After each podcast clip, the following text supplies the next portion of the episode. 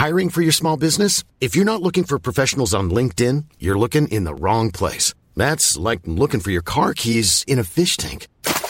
LinkedIn helps you hire professionals you can't find anywhere else, even those who aren't actively searching for a new job but might be open to the perfect role. In a given month, over 70% of LinkedIn users don't even visit other leading job sites. So start looking in the right place. With LinkedIn, you can hire professionals like a professional. Post your free job on linkedin.com slash people today. Mom deserves the best, and there's no better place to shop for Mother's Day than Whole Foods Market. They're your destination for unbeatable savings, from premium gifts to show-stopping flowers and irresistible desserts. Start by saving 33% with Prime on all body care and candles. Then get a 15-stem bunch of tulips for just $9.99 each with Prime. Round out Mom's menu with festive rosé, irresistible berry chantilly cake, and more special treats. Come celebrate Mother's Day at Whole Foods Market. Millions of people have lost weight with personalized plans from Noom, like Evan, who can't stand salads and still lost 50 pounds. Salads, generally, for most people, are the easy button, right? For me, that wasn't an option. I never really was a salad guy. That's just not who I am. But Noom worked for me. Get your personalized plan today at Noom.com. Real Noom user compensated to provide their story. In four weeks, the typical Noom user can expect to lose one to two pounds per week. Individual results may vary.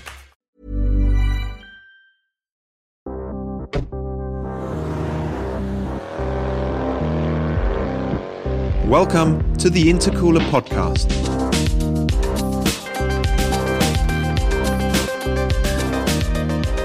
Hi, everybody. Welcome to episode 137 of the podcast with me, Dan Prosser, and my co host, Andrew Frankel. Uh, so, this week's episode, well, it's a serious, it's a grown up one um, because we're talking about how to save Jaguar. Um, the CEO stepped down last week, and so it leaves Jaguar in a seemingly perilous position. What is the future for Jaguar? Um, we have a couple of newsy bits to get through first. Um, but we get stuck into Jaguar very quickly. So thanks for listening. Enjoy the episode. This week we are talking about our plan to save Jaguar. We'll explain why in a moment. But Andrew, the first thing that we have to talk about is us because you can now give a subscription to the intercooler as a gift. Um, Yeah. In plenty of time for Christmas, which is convenient Yes. timing, isn't it? um, so, I mean, we do need to talk about this a bit because we have to give it a good push, don't we? Um, you have to head to the website, the-intercooler.com, um, and you'll find the gift page very easily from the homepage. Um, you can give a three, six, or 12 month subscription, um, so it's very cost effective. If you give a 12 month subscription, you get a 10% discount on um, the standard price. Gift subs do not auto renew like normal subs, so you know when the term is up, you're not just going to get charged again for it automatically. Yeah, that's a really important point to make. It is, and I think hopefully it you know settles a, few uh, well answers a few questions, but also this one. Gift subs are activated on the day they are redeemed by the recipient, so not on the day that you buy them. And they also don't expire, so you can buy a 12 month sub now, sit on it for 12 months, and even then, um, the, the recipient will get a 12 month subscription. We'll also send you a digital gift voucher right away, so it's fully automated. Um, couldn't be simpler. Yeah. So I have, I have two subs. Uh, I subscribe to The Week and The Economist, um, and I absolutely love it. But more than anything else, I love giving gift subs because if the recipient wants it, um, and so it's my brother, I give him The Week every every year. And it's just fantastic because it's one that you know we all just hate about thinking, sitting there thinking, what are we going to get him? What are we going to get her? And every year, I don't think about it. It's literally I don't, I don't even have to do anything. It's just such a I'm being really selfish here, but just it just makes one of the many many problems of Christmas go away. Uh, and if you like what we do, and we hope that you do, and you think that there are you know you got like-minded friends or family, then um, it's just a really really easy thing to do. And if they like it, then it makes one particular problem go away for you know as long as they want it to. So yeah, have a look. So the-intercooler.com, um, and it's important to say that uh, if you give a gift sub, the recipient can use the Intercooler app and the website. Um, there's n- no limitation on that apart from the duration of the subscription, and also they they will have full access to our entire library, which is growing by the day. It's a thousand stories, a million words, all there, all there, ready, waiting to be read. Um, I mean, you don't get that with a traditional magazine subscription, do you? You just get the the, the physical copies that are sent to you. Um, so there's a good benefit there. Um, so there you go. You know, if you've got if there's another petrol head in your life who you think would enjoy a subscription to the Intercooler, you can now give it as a gift. The-intercooler.com. Uh, and so one final thing, the, the, the, other thing I would say is that the vast majority of the stories that sit in our library, um, as you say, there's you know more than a thousand stories, more than a million words, um, they're they're all timeless. Um, they're not you know, date stamped and therefore irrelevant the moment they've been published or a week later. Like you know, so much stuff that you get in uh, in the magazines, it's you know, it's tests of current stuff, and you know, and they go they go out of date. Um, whereas the vast majority of what we publish is genuinely timeless. So the stories are as new and as fresh and as interesting now as the day that we originally published them on the app. So it really is. I, th- I genuinely think that is a um, a fantastic benefit. Um, but you know this already if you um, if you already subscribe to us. Um, okay, there you go. Gift subs. Um, let's move on a little bit. There's a couple of newsy bits that we need to get through because yesterday was the final round of the 2022 Formula One season. Um, what a cracking I mean, season that was! it started off with promise, though, didn't it? I mean, yeah, Ferrari well. back in the hunt. It seemed um, it looked like the Red Bull was fragile. Yeah, and then of course they got their act together and just steamrolled everyone, didn't they? Yeah. Certainly Max yeah, so, did. Yeah, and so we're not we're not really going to spend any time at all doing an autopsy on this year because you know we all know what happened and it it, it was frankly a pretty dull season. Uh, what are your okay? I think we all know what people's hopes for next year are, which is that we have a more competitive season. What do you think is going to happen? Well, I think Mercedes will. I, I think they understood the new regulations. I think they figured them out. Um, you know, we we. It's not as though they got the W13 this year's car to a place where it was consistently challenging, but it won a race. Um, and I think they, I think Mercedes know the mistake that they made with the basic design of that car, and so I think they put that right with the new car over winter. Um, I think probably they have a more competitive car now. They might be on the dev- developmental curve a bit further behind Red Bull than perhaps Ferrari, but I think next year they become competitive more often because yeah, we can't write off Mercedes, can we? No, we you know? can't. And, and, you're, you're absolutely right. I mean, Toto Wolff was saying they knew from round one that they had a problem, and it wasn't. You know, I mean, they had the bouncing um, and the porpoising and all that sort of stuff, which you know they found a way of engineering out. Um, but the fundamental design of the car was wrong, and they couldn't change that. Um, and yet, you know, as Mercedes always does, it got more and more competitive throughout the season. I mean, you'd never have thought that that thing that they had in the early rounds was ever going to win a race, and yet it did. And yeah, George won that race entirely on merit.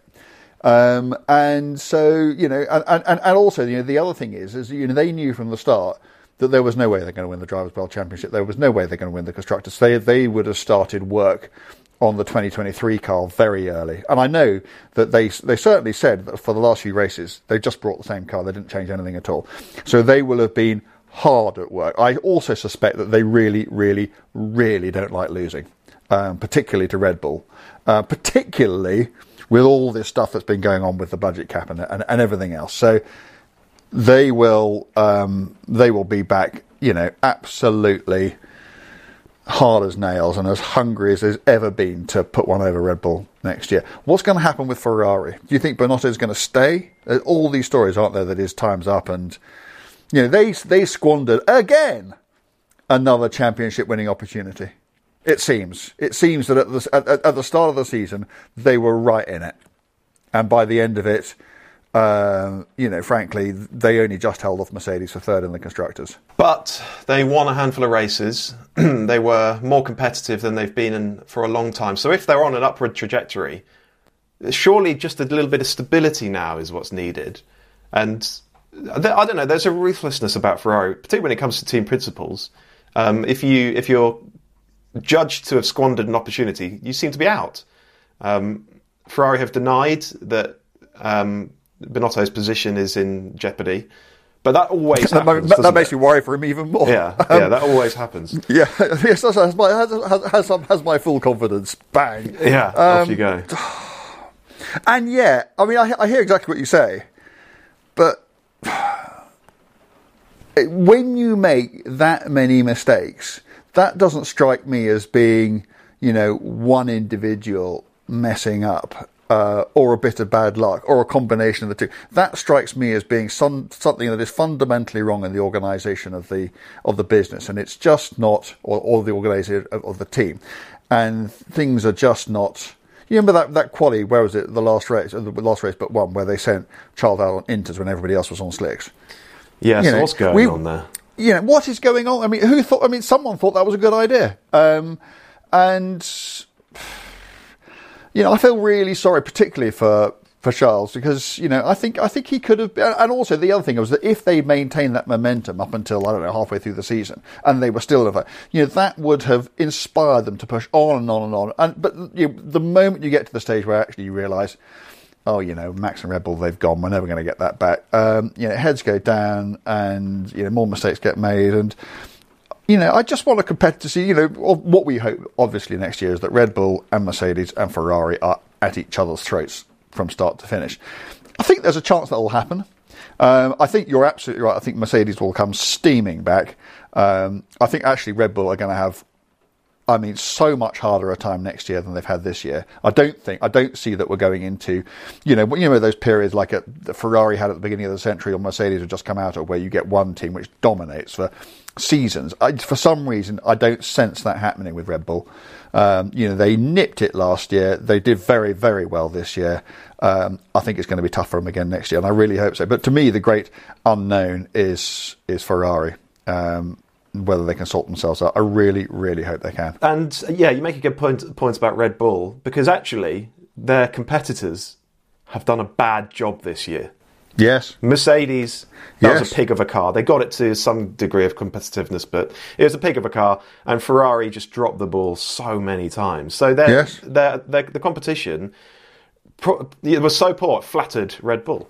Yeah, Mercedes and Ferrari were the opposite of each other. You know, one team had, you know, ran a good car really poorly, and the mm. other one ran a bad car really well. Mm. But when you've got another team out there which runs a good car really well, Really well. you get what you get, don't you? You get 17 wins.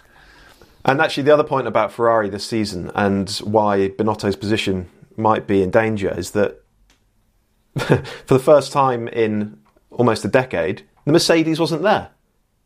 And guess what? Next year it probably is. So if that was Ferrari's opportunity to nick a championship while Mercedes Absolutely, was weak, it's gone begging, absolutely. isn't it? Yeah. Yeah. So yeah, you're right. It wasn't a classic season, particularly after the 2021. Um, but let's just hope that we've got three teams at the front fighting um, for wins in the championship every other weekend. Um, and maybe you know, it'd be great to see McLaren a bit more competitive at times. Maybe wouldn't it? some of the midfield moving forward. Um, Yeah. Al- Alonso and an Aston Martin. yeah, what's going to happen there? Oh, they're going to be sparks, aren't they? I just, you know, there are going to be sparks. It's going to be there's always, wherever he is, it's always going to be interesting, isn't it? Yeah, Um, yeah, it'll be dramatic. We know that. Um, okay, well, you let's leave Formula One behind. One more thing that I want to talk about before we get on to Jaguar Land Rover is Porsche. You were in LA last week at the LA Auto Show. Um, I was. with Porsche, mostly to look at the 911 Dakar. It's such, it's a curious car. Um, and we're seeing more of these things. We know Lamborghini are going to bring out a, a sort of lifted, slightly rally style um, Yeah. Huracan. Others Yeah. have, have looked at it. Wh- What do you make of this new breed of car before we get onto the 911 Dakar specifically? What do I make of it? Uh, I, I- I think if it's, I mean, it's well. On the one hand, it's a bit of fun. I like it when different stuff happens. You know, this Yeah. is a kind of car that we haven't seen before. Um, you know, do I really think that people are going to be driving their Dakar 911s, you know, across the sand at 107? No, I don't think they are. Um, you know, it, it's clearly not going to happen. It's clearly going to be, um, you know, a sort of look at me thing. Um, I don't think, but you know, God, goodness knows, you know, how many cars, you know, like that, uh, or very high performance cars ever get driven in the way they're designed to be driven. That's not what happens, is it? It's all about projection of the image. It's it's, it's not about I'm going to do this with this car. It's that if I chose to do that with Yeah. this car, it could I do could, it. yeah. Uh, and and it's about people. It's about so you know if you think about one of the great appeals of SUVs in terms of the image is it makes you look sort of sporting and adventurous and outdoorsy. And obviously, one of the great uh, appeals of a sports car is that it makes you look like a sort of sporting, go-getting, high-performance kind of person. So you combine the two, and, and you know, and, you know, the, the sort of the logic behind it isn't difficult to see. Um, You know, they're not. It's not a very sort of serious thing. Um, and you know, I completely understand why uh, Porsche have, deli- have decided to limit it to two and a half thousand units. But from Porsche's point of view, it's not going to be a very expensive program to do. Um, will they sell the cars? You know, it costs. I think it costs like three thousand pounds less than a GT3 RS. It's a very, very expensive car. Will they sell them? I, I'd be surprised if they haven't already. Of course, Yeah. they'll sell them. Yeah. Um, so, so from Porsche's point of view, why wouldn't you? It's a great. Um, it's a great image builder for them. It shows them being adventurous and interesting and different. They've got the heritage, um, you know, because they, well, actually, technically it wasn't a 911, was it? It was a 953, but the 911 base Porsche 953 won the Dakar in 1984. Um, and, you know, and, and they've done that, um, that sort of quasi Rothmans livery, which you can get for another eighteen thousand pounds or whatever it is, and I'm sure that everybody will having on will have that on their car, and it's it's one of those. I think it's we could do this, so let's do it. I mean, from Porsche's point of view, why wouldn't you? Um, you know, I can't see it doing the brand any harm. They'll sell the cars, they'll make a stack of money out of it, and I can't wait to drive one. Uh, I just want to go. I mean, what I do find very interesting is it's got this. Um, this lift system on it, and I was talking to uh, Frank-Steffen Walliser, who now is the bloke who is in charge of all Porsche development. He is in charge of the way Porsches drive these days. But but you know until I think about two months ago, he was the person who was in charge of all Porsche sports cars. So he was Mr. 911, Boxster, and, and Cayman. And I was talking to him about the lift system and why lifts have to sort of come back down again at 20, 30 miles an hour normally in cars that have. And he said, well, because it's it's an aerodynamic thing because you're only lifting the front of the car, um, and so you put a lot of um, adverse rake into the car. And if you go too fast with that, um, the car becomes aerodynamically unstable. If you do it at both ends, the rake of the car is unaffected, so you can go really fast. And so this thing, well, it, it's it's not only got um, 80 millimeters of ground clearance, you can do 107 miles an hour with it fully extended across whatever terrain you want to go across.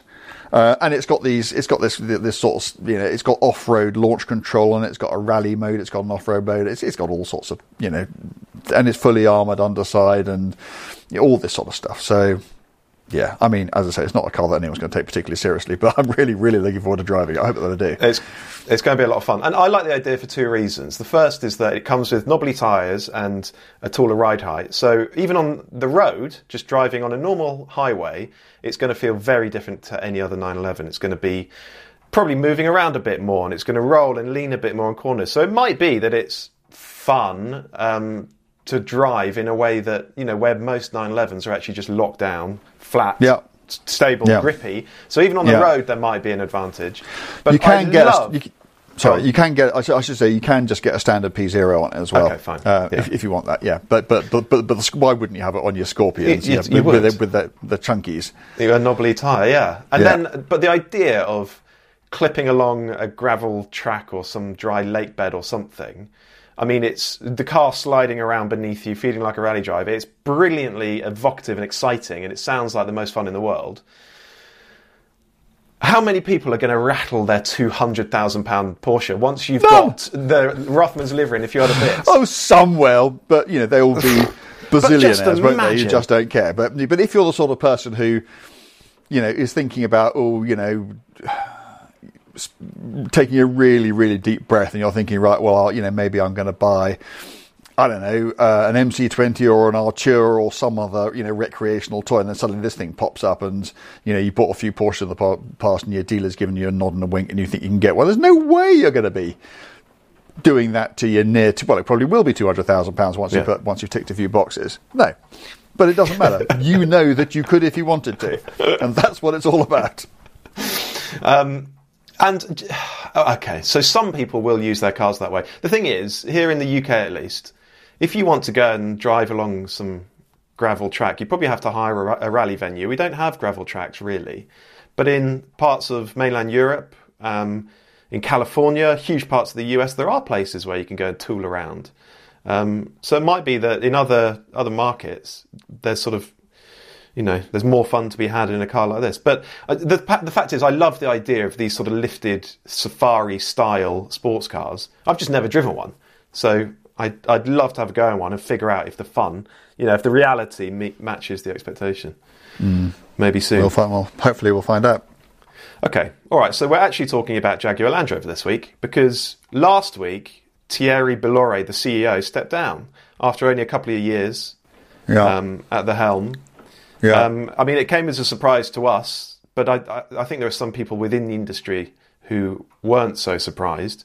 Yeah. Um, and he cited personal reasons. We don't know what they are. No, but I mean that. I mean, you, you, that that sort of covers. That's the sort of all-purpose catch-all phrase, yeah. isn't it? You know, you you can conceal any number of reasons. That that could be almost anything, couldn't it? Mm, it could. It could. So we don't know. We don't know what the reason was. Um, we don't know if he was jumping before getting pushed. You know, um, maybe we never will know. But he's gone or he's going, um, and so it. We now wonder what state JLR is in. JLR needs a new CEO, um, and of course you. It's difficult to talk about JLR because it's not really JLR, is it? It's J and LR because the certainly the financial positions of the two companies, the two brands, they're just it's chalk and cheese. And so it, this leaves leaves us wondering exactly what Jaguar's future is going to look like, and it perhaps leaves Jaguar in need of a revival plan. Well, I mean, does it? I mean, I, I, I think what would really help um, in trying to figure out where Jaguar should go is trying to figure out why Bolloré has gone. You know, he was the man um, who came up with this reimagined plan that's going to relaunch Jaguar as a premium EV manufacturer in 2025. Um, and by premium, we think that means, you know, entry points to the range beginning with six figures. Um, and, you know, that's punchy. That is for reasons that we will get onto. Um, now, you know, we here because we are you know reasonably well connected, um, and we know people in the industry. You know, I have heard so many reasons um, for his going. Well, I've heard that there were per- very profound personal differences with other people at Jaguar. I have heard that he lost the confidence of the Tata board, um, who ultimately owned Jaguar. Um, I have heard that he was um, that the suppliers were being asked to come up with, uh, you know, make huge investments um, for this, that, and the other to support the Jaguar plan when they didn't have any confidence that it was going to um, come off the way that it was envisaged. There are there are all sorts of reasons, and I suspect actually it's probably not one particular thing. I suspect that what has happened is that you know he has suddenly realised that he came there to do a job, um, and that he's not going to be able to for who knows how many different reasons, and so he's off. Uh, and the problem is, I think it took them six months to find him, and you know, well, I mean, on the one hand, you know, as we know, you know, the Range Rover bit of Land Rover, and and I guess Defender as well, um, is highly successful. Um, but on the other hand, um, the Land Rover brand has been, you know, not looked after the same way that, that Range Rover has. And Jaguar is a basket case. Um, it really is. And if the man with the plan has gone, where does that leave it? I mean, it really, really worries me because, you know, I think we're going to sort of say the unsayable here um, about the future of Jaguar because I think that there are two ways to approach it. On one hand, you think, well, Jaguar is this wonderful British marque and some of the finest cars that have ever been produced by anyone anywhere in the world have been Jaguars. You know, we think about, you know, XK120s and Mark IIs and E-Types and XJs and all these sorts of things. Um, and then you think, well, actually, all that was a very, very long time ago. It really was. Um, you know, yeah. the most recent of those cars I've just named, the original XJ, I think came out in 1968, which is what, 54 years ago. It's over half a century ago. Um, and Jaguar has been you know, has frankly been, you know, a problem child for many, many years and for all sorts of reasons. And and so the question is, the fundamental question is, is that A, can the brand survive? And B, can it survive by reinventing itself as this, you know, super expensive rival, frankly, to Bentley and Aston Martin, and it's a hell of a leap, isn't it? It's a hell of a leap, and we maybe we'll answer that question um, a little bit later on. So, why are we talking about Jaguar rather than Jaguar and Land Rover? Well, you've you've mentioned it because Land Rover is in very good shape, um, particularly because of the Range Rover brand. Um, and just to illustrate that point, the new Range Rover and the Range Rover Sport, um, which are proving very popular, inevitably, if they're on sale for ten years, which could well happen, there is a chance that they will generate hundred billion pounds in revenue. Um, Wow. And so uh, you can see, can't you, how how Land Rover certainly could flourish, could thrive over the next decade or so with all that revenue coming in, and that's ignoring the Defender, which will drive an awful lot itself. So.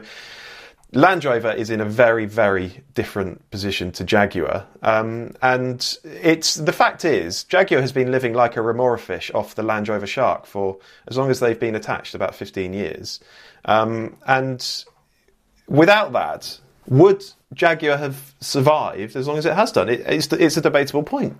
Um, I don't think it is a debatable point. I don't Oh, think it's okay, debatable at all. I, I- no, no, it wouldn't have done. So what has been, what has gone wrong with Jaguar? Because actually, if you look at the products that it has now when they were new, um, you know, there there were some. You know, the XF was a good car when it came out. The F Pace was a good car when it came out. The I Pace was an outstanding car um, when it came out. You know, it it has had some. You know, the F Type when it came out was a great car. But what is absolutely staggering is that for four years, Jaguar has not launched a new car. And so, you know, they have these wonderful designs, these Callum cars, which look fantastic. They've actually, they're actually pretty well engineered. And yet, all these cars, they've just always struggled to sell. So what is Yeah. it? What is, what Well, has so- been the problem with Jaguar? So the big gamble a few years ago was to get stuck in to the volume game in a big way, to really try and rival the likes of Mercedes, BMW, Audi. The, tr- the trouble is, it never got to a point where it was properly competing with those marques on volumes. And so when you don't have the same volumes, you can't drive down prices with suppliers. You cannot amortize R&D costs across several different models. Um, and that leaves Jaguar selling cars at the same price as Mercedes, Audi, BMW, um, but without the same investment in it. And so, how are you going to make a better car than the Germans when you have fewer resources? And so, how are you going to create a car that gives a buyer a reason to choose yours over the established German rivals? How's that ever going to happen? So, so two points. One is the point is about buying a better car. It has to be a better car. Making a car as good as a BMW 3 Series doesn't provide somebody who owns a BMW 3 Series with a reason to buy your car. Because it's, you know, why would you if it's only as good? It has to be better. And the thought that Jaguar, with the resources that were available to it, could make a car that was better than a BMW 3 Series, than the best compact, you know, saloons come estate that, you know, frankly, there's ever been, is is hoping really quite a bit. But the staggering thing is, the XE wasn't the first time they'd done this. There was the X Type before that, um, which you know, if they hadn't uh, learnt the lesson from that, which was exactly the same thing, the X Type, okay, it it looked a bit odd to be frank, um, but it was you know, and it had a it had Mondeo underpinnings, but it wasn't a terrible car, but it wasn't as good as a BMW, and it was doomed. And the thing about Jaguar, you think back to that list of cars I came up with just now: the XK120, the Mark II, the the E-Type, and the XJ. Uh, and actually, I include the I-Pace in this.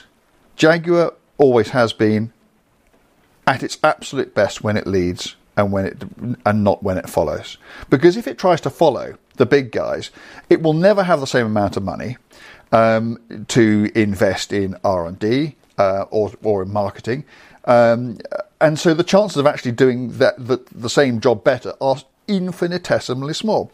So what it needs to do is to do something else and uh, maybe that's what's behind this reinvention plan. We'll have to wait and see. But you know, if Jaguar is destined to follow, Jaguar is doomed, in my view, because I just don't see them ever having the wherewithal to do what the others do better um, than they do it. So, where is the incentive to go and buy a car that's not quite as good as a 3 Series, not quite as good as a 5 Series? There just isn't one. I mean, you, you are left with the sort of the iconoclasts, aren't you? The people who are Yeah. just sort of contrarian by nature, um, and you know The might buy a Jaguar. buyers. Yeah, exactly. Who will buy a Jaguar not because they want a Jaguar, but because they don't want a German premium saloon because everybody drives German premium saloons and that's boring. Well, that's not very many people. There's not a business in that. Not at those sorts of levels. You can't be a car maker like that selling. You know, if, if you're in the three series market, selling you know a couple hundred thousand cars a year, you just can't do it. There, you know, the the margins aren't there, the returns aren't there, um, and you'll never get enough to invest in the next generation. So it, it's it's a flawed prospectus, to put it mildly. I'm glad you mentioned iPace just now because it does demonstrate that Jaguar, its days of innovation and leading weren't 50, 70 years ago. It has done it more recently. Um, and the iPace was a brilliant car, and I is a brilliant car. It might probably it was very expensive to do. Probably it didn't make money, but Jaguar does have to be at the forefront, doesn't it? Because Yeah, but but but so you know, they they make the iPace in you know 2018. Suddenly, yeah, I can remember driving it and you know testing it against I think a Model S something like that, and just thinking this is just so much better. You know, Jaguar had the best car of its kind in the world, and that kind being the kind of car that all cars in the future were going to be. And what do they do with that? Nothing. You know, they invested in a brand new platform. They paid somebody else to build it for them. Um, and you think, well, okay, so there'll be a long wheelbase one and there'll be a short wheelbase one, and they'll have you know four different body configurations, and they will spin an entire generation of new Jaguars off this fantastic uh, new product with the head start that they have brilliantly created for themselves. They did nothing. They did nothing. They totally squandered it. Brilliantly bizarre, styled, isn't brilliantly engineered, beautifully built um, by it's Magna in Austria who, Yeah. who, who build it. I mean, just oh, honestly, I, I get upset by it, it, it, it and, and, it, and it and it and it angers me because who thought that was a good idea? Who Yeah. thought that? And, it's, yeah, you're right. It's not as though it was unsure if EV was the way to go. We knew. No, we knew we it was. knew. We all knew. Um, but this is uh, Thierry Bolloré. One of the first things he did was can the J Pace, which I think was a um, another A big electric. SUV. Yeah, Yeah, and the- and the XJ. electric XJ. Yeah, yeah. There will be some people. There will be some people um, who think who, who'll be glad that he's gone Yeah. for Yeah. exactly those Because reasons. that, That, you know, yeah. Jaguar had, and my understanding is that certainly the XJ, and I think probably the J Pace too. My understanding is that they were both pretty close to, you know, oven ready. Um, and I mean, what, what did it cost to can those programs? So I mean, it's oh, okay. So okay, so we know that it's got to be electric. We know that the volume game hasn't worked. They tried it with X Type, tried it with XE, tried it with F Pace. The volume game hasn't worked for them. yeah. So does that mean that moving up market is the right thing to do? Well, I mean, this is this is where the problem lies. Um, you can move brands up market. Um, I can remember what what it would have been, maybe ten years ago, a dozen years ago, uh, having a very serious conversation with a very senior person um, at JLR, and he was explained to me how nervous they were about the possibility of putting a Range Rover on sale for a six figure sum. They just didn't think, or they were very worried that the Range Rover brand wouldn't command um, sufficient respect that it could break through that barrier. Today, the cheapest Range Rover you can buy is, I think, £99,375. Okay, so in that period of time, they have moved the entire Range Rover. I'm not talking about Range Rover Sports, but the entire Range Rover model line has shifted up so that a six-figure sum is now the least you can spend on one of those. But you can do that if you're in the game and through constantly releasing excellent cars and gently pushing and pushing and pushing, um, you can nudge it up, and then you get what's happened with Range Rover. Jaguar, you know, what is the average price of a Jaguar? I mean, you pay early 30s for a base XE, um, going up to, I don't know, 60, 70 for, you know, an F Pace or something like that. And then suddenly you're expecting people to spend £100,000 on one. It's a leap. it's a really, leap. really big leap. And you're saying to people, you know, and rightly or wrongly, and it's another conversation, but people who really care about the badge on the front of their car. Don't have an Aston Martin, don't have a Bentley, don't even have a really, really top of the range Porsche. Have a Jaguar. And okay, It's so does- asking a lot, isn't it? So does Jaguar have the brand equity to charge only that price point? And we have to be utterly ruthless in our assessment here because we think of Jaguars quite romantically and we think about the heritage and we think about the racing successes, particularly in the 50s and at Le Mans later on as well in the 80s. Um, and we therefore assume that Jaguar is a strong brand, a- an aspirational brand. But is it really? Are there people out there who aspire to own a Jaguar, or have those days just gone? I think there are people out there who would love to own a Jaguar. I really do. I think Jaguar is one of those brands. I think it's like Lotus. I think it's like Alfa Romeo, um, where if you give them the right car, they will come. They will buy it. The question is, what is that car? And I fear, and my really, really big fear for Jaguar is that that car is a fifty thousand pound middle of the range, executive, fast, beautiful, um, fine handling, whatever you want it to be, saloon, SUV, estate, whatever. Um, but we know that that's not possible because you know that market is so saturated um, with existing fine cars from much, much, much better resourced brands. And as per our previous conversation, um, Jaguar tried to play that game and it hasn't worked. So what is left is to try and do something different, which is an approach that I applaud. But it is, you know, but, but but it is it is so risky because what is left is going well. Okay, we can't. We recognise that we can't follow the main bunch, and so we have to go somewhere else. And where else can we go? Where there is margin and therefore possibly profit, because without margin there is no profit, well, we have to charge a lot of money for it. And so the question is, we come back to that question as whether people will choose to spend £100,000 on a Jaguar. Now, maybe we got we got this completely wrong because Jaguar are being, you know, to- they're not saying anything about this plan, are they? I mean, you know, and, and Ja- you know, I say hundred thousand pound. That's a number that you know uh, I understand to be right. I might be wrong. It may be that they're thinking about seventy thousand pounds, and you know, maybe that's a different conversation. I don't know, but I just find it really, really hard. I find it, you know, that there is going to be the the will now to back Jaguar to spend that amount of money to relaunch a brand that basically, although yes, of course, there are still endless Jaguars you can go out and buy. There's an XE, there's an XF, there's an E Pace, there's an F Pace, there's an F Type, there's an I Pace. They're all still on sale, but none of them have received anything more than the most uh, minor, you know, model year updates for years.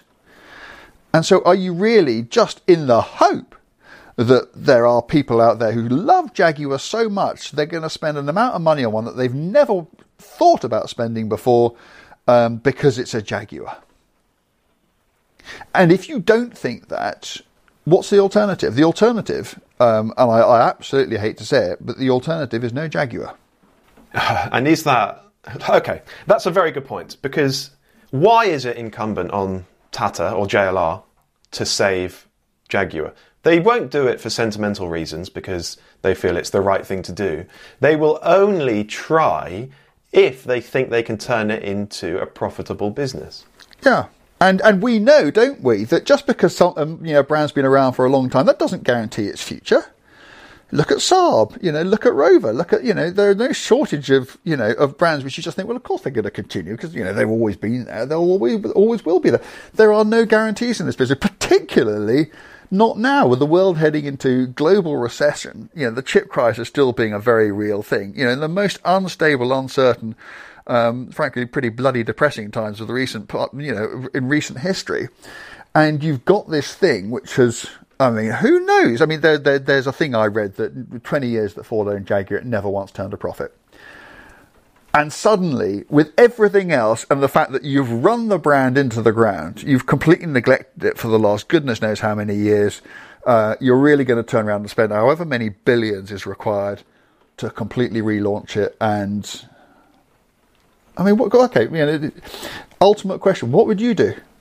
You know, Okay, well, is I'll turn that around on you. Is the right thing, therefore, for JLR to do? Should they just lop the J off the front of their name and just be Land Rover? it's kind of thinking the unthinkable, isn't it? You know, I really, really, really, really, no, the, the right thing to do, no, the best thing to do, there's a difference, is to find a way for Jaguar to work, obviously. That's what Yeah. everybody wants.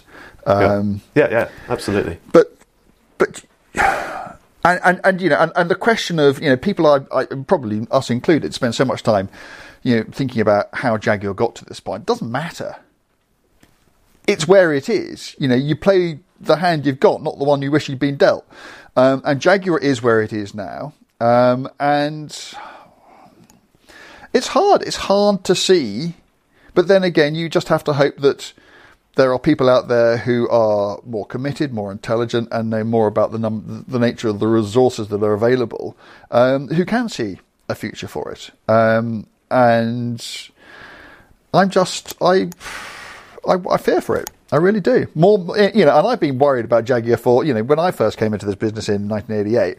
You know, Jaguar was in one of those sort of rare moments of independence, and we were all just sitting there saying, "Please just get bought. Please just get bought." Um, and you know, then Ford came along, and we all breathed a huge sigh of relief. Um, but then Ford started launching cars like the X Type and the S Type, and you know, and things got tough again. And then Tata came along, and there was this brilliant new product came out under the you know under the Indian management, um, and we all got very excited again. And now we're in one of those troughs. And who knows what I mean? Usually, what happens when these sorts of things happen to Jaguar is it just gets sold, and maybe that's what's best. Maybe there'll be somebody out there um, who are prepared to put in the billions, and let's not be shy about the numbers, the billions that are required to get Jaguar back on the footing. Because if you could do it, if you could create the right sort of car and you put a Jaguar badge on it and sell it at the right sort of price, people would buy it. It's not like the brand is toxic at all. I don't think it is. I really don't think that it is. I think it is a brand that people feel instinctively well disposed towards, and that, as I said earlier, um, if you gave them the right car, they would buy it. But it's Never- really, really difficult to see how that can happen. Nevertheless, Uh, imagine the the company that you could make by getting rid of Jaguar, only building Range Rovers and their derivatives all the way down to the Evoque and the Defender. If you only build Defenders and Range Rover badged cars, you would have an enormously profitable company that would tick along extremely nicely. There'd be no leeches sucking you dry. And so, given that these are commercial entities, why wouldn't Tata say, just do that?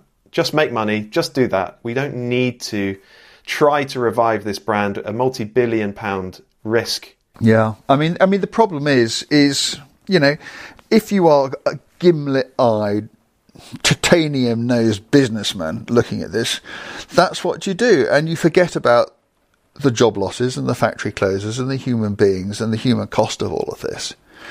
Um, and you know, and that's why I, you know, that's why I would be so terrible at those things because I would make subjective, emotional, terrible decisions, which would actually end up um, causing far more harm because ultimately, you know, anything that I was in charge of would go to the wall, and instead of a, you know a, a, a small number of people losing their jobs, everybody would, um, because I just couldn't bear to be responsible for that. But you know, sometimes you do need you know, you do need the sort of the Carlos Ghosns and the Tavares, you know, the the real, real hard nosed people who will come in and go, this is necessary and it's very sad, but if this company is to survive, this is what needs to happen.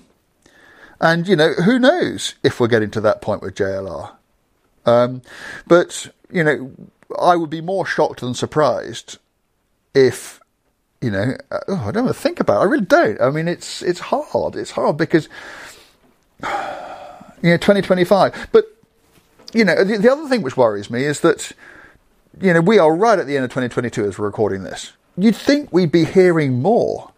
Unless it's going to be the most fantastic, da da, rabbit out of a hat moment. If these cars are really, you know, given that the only cars that we know about, the J Pace um, and the Electric XJ, um, are officially, you know, in the bin, um, maybe someone will dig them out of the bin. Who knows? Um, you would think, with all the tittle tattle and gossip um, and you, you, and I know so much more about what goes on than we can ever own up to. Um, you would have thought there would be people talking about, oh yeah, we got this thing, and it's you know, and, and yeah, and, and and the point is, is that if these cars are going into production in 2025, they're signed off now. Their designs are signed off now. They have to be because these things tend to take between five and seven years to do. And there are mules out there, and there's endurance testing, there's durability, and you can't keep that all secret. So there is stuff, you know, if th- this big 2025 yeehaw moment is coming, then it is very advanced right here, right now, and yet we hear nothing. Maybe they, they maybe they are just so on top of things that they are, you know, the the world's biggest rabbit's going to come out of the world's biggest hat, uh, and, and I really, really hope so. Okay, I, I put it. I think it's almost a mixed blessing that Jaguar is partnered, attached to Land Rover. Because, okay, Land Rover has kept Jaguar alive all these years, that's clear. However, opportunities for platform sharing between the two are severely limited because Land Rover builds high riding 4x4s, off roaders.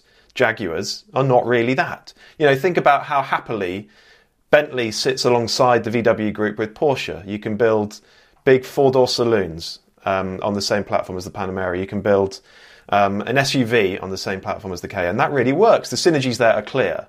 The synergies between a traditional Jaguar and a traditional Land Rover are almost none, maybe powertrains. But is the solution there then that Jaguar needs to become an SUV marque?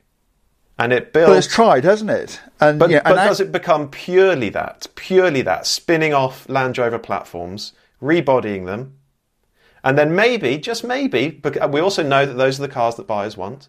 And just maybe you generate enough revenue there that you can build a single, bespoke, purpose built sports car to keep that car. aspect of a Halo car, to keep that aspect of Jaguar mm. alive.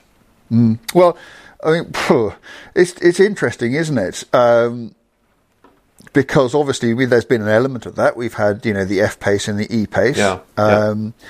which are you know, on shared platforms with JLR. I mean, the F Pace when it came out in 2015, seven years old. That car, it was out. It was for that kind of car. It's absolutely outstanding.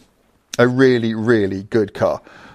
E Pace was terrible, if I'm honest with you. Um, because you know, and, and so and so, if you like, there's sort of the yin and the yang of it, isn't it? And yeah, that's an example, one example where the platform sharing worked really well, another one where it didn't work at all. Um, you know, to do that, I guess, you know, you have to really invest in the SUV thing and think that that's going to hang around forever. I still don't think that it will because I think ultimately, you know, high, heavy, you know, profligate cars are simply not the way the world is going to go. Ultimately, I think the SUV, the, this adoration with SUVs will end. Then again, I have been saying this for over 30 years, so, you know, who knows when. Um, but yes, I think I think if you were trying to create some kind of future for for Jaguar, um, I don't really see any alternative because that is at least an affordable way of doing it, um, and it, it, it had worked for the F Pace. I mean, the F Pace the F Pace um, sold better than any other Jaguar. Uh, certainly relative to expectations, and was a good car. So it can be done, but it needs to be done well and with conviction, because otherwise, what you get is the E pace. Um, which you know just didn't do it. Well, certainly not for me at, at, at any level. So. Oh, I don't know, Dan. It's um, I, I, you know, I'm not sure I've ever worried for Jaguar more than I have right now. Uh, and you know, and even if, you know, Tata just said, okay, enough. We don't know what to do with this. We're going to put it up for sale. Whose portfolio would Who it fit into? It? Yeah. Yeah. You know, we, we, we think about uh, you know we think about other brands like Aston Martin and McLaren, which are not you know wholly owned by big OEMs, and you and I can both sit here and think about how they may fit very nicely into, you know, McLaren, for instance, uh, if the rumours were tr- are true that BMW is pretty interested, you could see how that would sit very well with Mini and with BMW and with Rolls Royce. You know, it's a high performance brand, very nice, you know, fits the portfolio very well. It's harder to see with Jaguar, isn't it? Yeah, I think it is. I think it is. Without it duplicating something they've already Yeah, got. yeah. There'd be lots of overlap. Um, it's a tough one, and you know, I think we've asked some fairly punchy questions in this episode, but clearly both Don't of us want. Yeah, clearly both of us want Jaguar to thrive and flourish. Everybody does. Um, and so that is what we're hoping for, but we're realistic, and it, it just looks extremely difficult at the moment. Um, but who knows? Maybe there is a plan, um, and we'll hear about it soon, and we'll suddenly feel a whole lot better. I, I, I think they've got one roll of the dice. If I'm not, absolutely, honest, let's let's just be frank about this. I think they've got one roll of the dice. They need to recruit someone. They need to recruit a visionary. They need to go to someone and go, here is a career making opportunity for you. And just someone who can command the loyalty and respect of everyone below him or her within the organisation and everyone above him or her um, at Tata. Someone who can gain the backing uh, and just go, right, guys, we're going to go for it. And if that doesn't happen, I can't see a future for it. Yeah. Ah, critical months, critical few months. So let's keep our ears to the ground and see what happens. Um, okay, listener question coming up then. Um, you've not been briefed on this one, but you'll, I think you'll knock this one out without too much thought. Um, but before I do that, remember that you can now give a subscription to the Intercooler as a gift in plenty of time for Christmas. Three, six, or 12 month subs. Um, um, head to the-intercooler.com. There's a page on the homepage called Gifts, and you can find out everything you need to know about them. Um, so the listener question comes from Matt Turner, and he says, "What tech do you both actually want in a new car?" It's a good question because cars comes come, cars these days come dripping with tech that lots of us simply don't want. So he says, "What do you actually want?" For him, it's keyless entry, CarPlay, radar cruise. He'd have every Okay. other everything else can go. Okay. Bum warmers. Bum warmers, yeah. Oh, Um, okay, head-up I, I want. I want. Sorry. Head-up display. Yeah, I like a head-up display. Decent digital radio reception. Um, I listen to the radio everywhere, everywhere I go, and I hate it when um, it's because I live out in the boonies and it's cutting in and out. Um, more than anything else, you know, what I just crave is an HMI, a human-machine interface that works. Um, you know, there are so many of them. Like the, I, I've got a, I've got a Volkswagen ID Buzz outside, the big electric van. It's brilliant. Apart from that, and the and, and the infotainment system on it just drives me up the wall. It is so unintuitive. All the gizmos and gadgets that cars come with these days, I, I basically never use. The only one that's really worked for me, um, I had an S class in which had the Mercedes Me app, um, which was really really useful because, I mean, well, it was never more useful than when someone drove into it when it was parked in a car park and I was upstairs in a hotel room at the time and the app told me. It told me that the car had been driven into it told me where the damage was and it told me that the damage wasn't serious. Um, and you know uh, you know so I was probably at the car two minutes after it had been driven into now I wasn't able to on this occasion but it, yeah I, I could possibly been there to it could have made the difference between you know finding out who did it and not so that was really useful um, but you know, we, we are going into an era, aren't we, where, you know, design is becoming increasingly important. Um, and, you know, things will fill up with gizmos and gadgets because car makers faced with electric cars, which are all powered by the same things, are desperately trying to create differentiation. And so there's so much stuff, almost all of which is of no interest to me at all. I just want a car to work. That's it. Yeah, agreed. Agreed. Okay, well, there you go. Thank you for your question. Get your questions across, um, and we'll end next week's podcast with another. Thanks all.